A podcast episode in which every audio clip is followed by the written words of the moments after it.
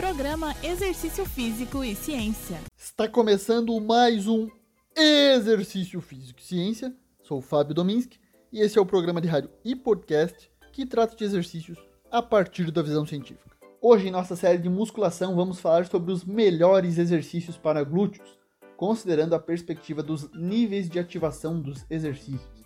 Será a partir de uma revisão sistemática sobre a ativação do glúteo máximo durante os exercícios no treinamento de força e hipertrofia, que foi publicado no Journal of Sport Science and Medicine no início de 2020 por brasileiros, inclusive, liderados pelo pesquisador Walter Krause Neto. Antes disso, é importante falar que a extensão do quadril é um movimento fundamental na vida diária e nas atividades atléticas, presente em atividades como agachamento e ações esportivas explosivas, como saltar, correr e mudar de direção. Os músculos principais responsáveis por esse movimento são o glúteo máximo, além da cabeça longa do bíceps femoral, semimembranoso e o semitendinoso. Pesquisadores estavam interessados em saber quais exercícios dinâmicos possuem maiores níveis de ativação do glúteo máximo. Para isso, reuniram 16 estudos da literatura.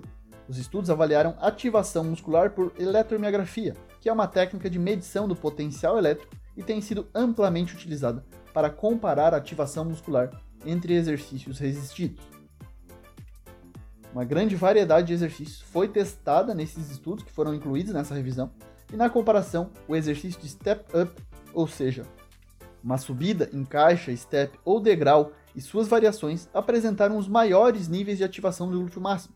Isso inclui as variações de step up lateral, step up diagonal, crossover step up, seguido pelo deadlift ou levantamento terra com barra hexagonal, a elevação de quadril, o agachamento com cinto, conhecido como belt squat, o afundo, o afundo em linha, a passada tradicional, o agachamento unilateral modificado, o levantamento terra convencional com barra e elevação de quadril com elástico de resistência.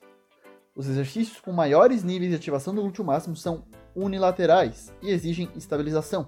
Essa necessidade de estabilizar joelhos e quadril durante o movimento de subida e descida, segundo pesquisas, é responsável pelo alto nível de ativação. É importante ressaltar que esses exercícios são considerados difíceis de executar e têm uma alta demanda de estabilidade para a maioria dos praticantes iniciantes e intermediários. Mesmo para o praticante experiente, a maior demanda de estabilidade pode limitar a carga utilizada e, portanto, pode impedir o desenvolvimento de força máxima e hipertrofia.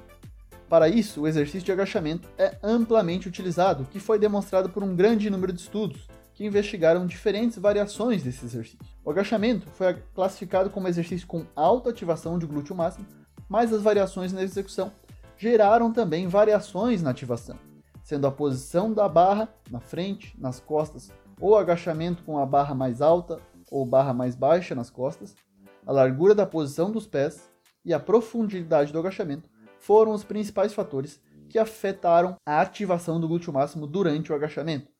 Foi observado na revisão que diversos fatores, incluindo a carga externa, a velocidade do movimento, o nível de fadiga, a complexidade mecânica do exercício, além da necessidade de estabilização articular, podem influenciar diretamente a ativação do glúteo máximo nos exercícios de membros inferiores.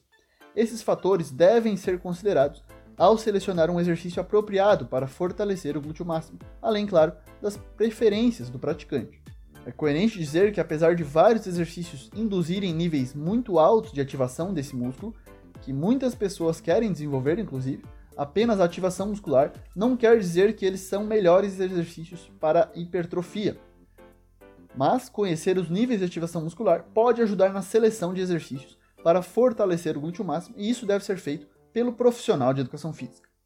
Esse foi mais um Exercício Físico e Ciência. Lembrando que todos os nossos programas estão no Spotify, no Google Podcasts, Deezer e no Apple Podcasts.